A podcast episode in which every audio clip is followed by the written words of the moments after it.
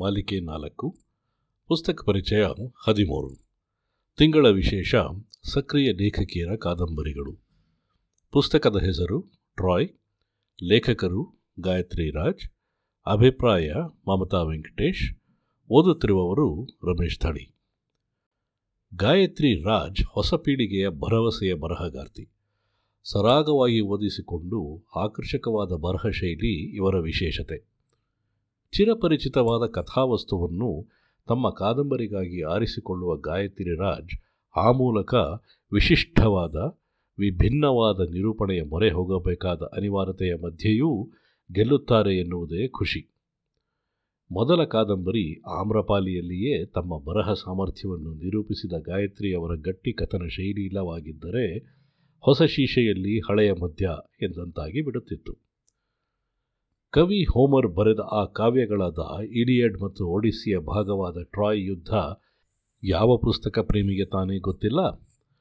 TRAI ನಗರದ ರಾಜಕುಮಾರಿ, ಭವಿಷ್ಯ ವೀಕ್ಷಕಿ ಕಸಾಂಡ್ರಾ ಮತ್ತು ರಾಜಪೂಜಾರಿ ಲಿಥೋಸ್ರ ಎಚ್ಚರಿಕೆಯ ಮೇರೆಗೆ ನವಜಾತ ರಾಜಕುಮಾರ ಅಲೆಕ್ಸಾಂಡರ್ನನ್ನು ಕೊಂದುಬಿಡಲು ಅಜಿಲೇಯಸ್ ಎಂಬ ಬಂಟನ ಕೈಯಲ್ಲಿ ಕಳಿಸಲಾಗುತ್ತದೆ.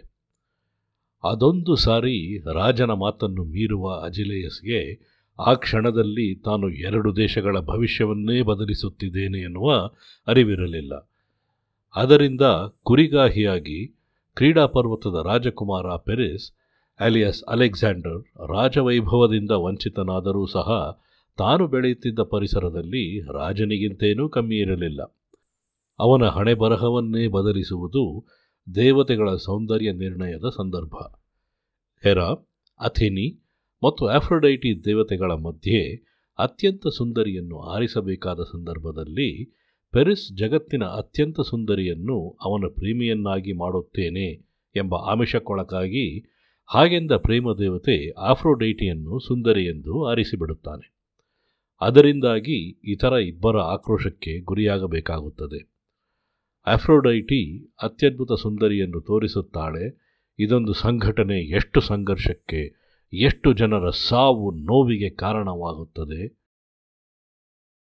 ಟ್ರೋಜನ್ನರು ಮೋಜಿನ ಪಂದ್ಯಾವಳಿಯ ಸಲುವಾಗಿ ಪೆರಿಸ್ನ ಗೂಳಿಯನ್ನು ಹೊತ್ತು ಒಯ್ದು ಬಿಡುತ್ತಾರೆ.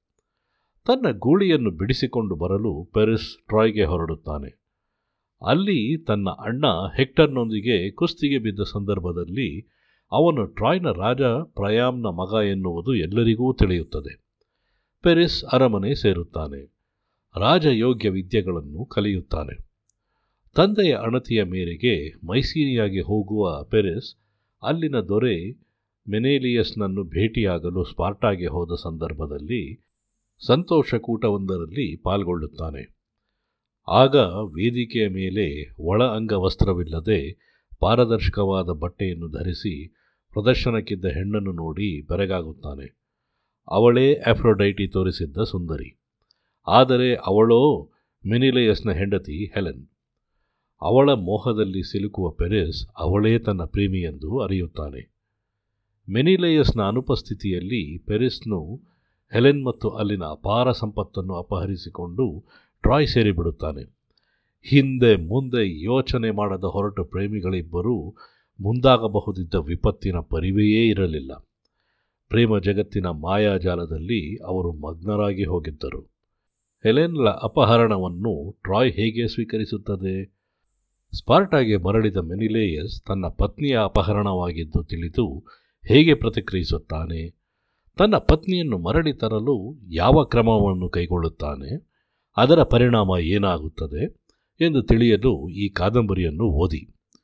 ವಿವಾಹಿತ ಹೆಣ್ಣೊಬ್ಬಳು ತನ್ನ ಪತಿಯ ಕ್ರೋಧದ ಅಳಲಿನ ಅರಿವಿಲ್ಲದೆ ಬೆಳೆದ ಮಗಳೂ ಇದ್ದುಕೊಂಡು ತನ್ನ ಪ್ರೇಮಿ ಎಂದು ಅರಿತಿದ್ದ ಪೆರಿಸ್ನೊಟ್ಟಿಗೆ ವಿವೇಚನೆ ಇಲ್ಲದೆ ಏಕಾಏಕಿ ವೈವಾಹಿಕ ಬಂಧನದಿಂದ ಎದ್ದು ಬಂದು ಬೇರೆ ಅಪರಿಚಿತ ದೇಶಕ್ಕೆ ಹೊರಟು ಬಿಡುವ ಸಾಧಾರಣ ಕಥಾನಕವೇ ಆಗಬಹುದಿದ್ದ ಈ ಕಥನ ಗಾಯತ್ರಿಯವರ ನಿರೂಪಣೆಯಲ್ಲಿ ನೊಂದ ಪ್ರತಿಭಟನೆಯ ವೃತ್ತಾಂತವಾಗಿದೆ.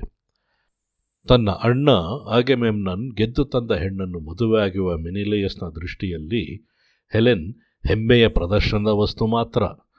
ತಾನು ಇಂತಹ ಜಗದೇಕ ಸುಂದರಿಯನ್ನು ಹೊಂದಿದ್ದೇನೆಂದು ತನ್ನ ಸ್ವಂತ ಪತ್ನಿಯನ್ನು ತೋರಿಸಿ ಬೀಗುವ ದೃಷ್ಟಿಯಿಂದ ಇತರ ಪುರುಷರ ಮುಂದೆ ಅವಳನ್ನು ಅರೆನಗ್ನವಾಗಿಸಲು ಸಹ ಹಿಂದೆ ಹೋಗದ ಮೆನಿಲೇಯಸ್ ಓದುಗರ ಕಣ್ಣಲ್ಲಿ ಅಧಃಪತನಕ್ಕೆ ಇಳಿದು ಬಿಡುತ್ತಾನೆ.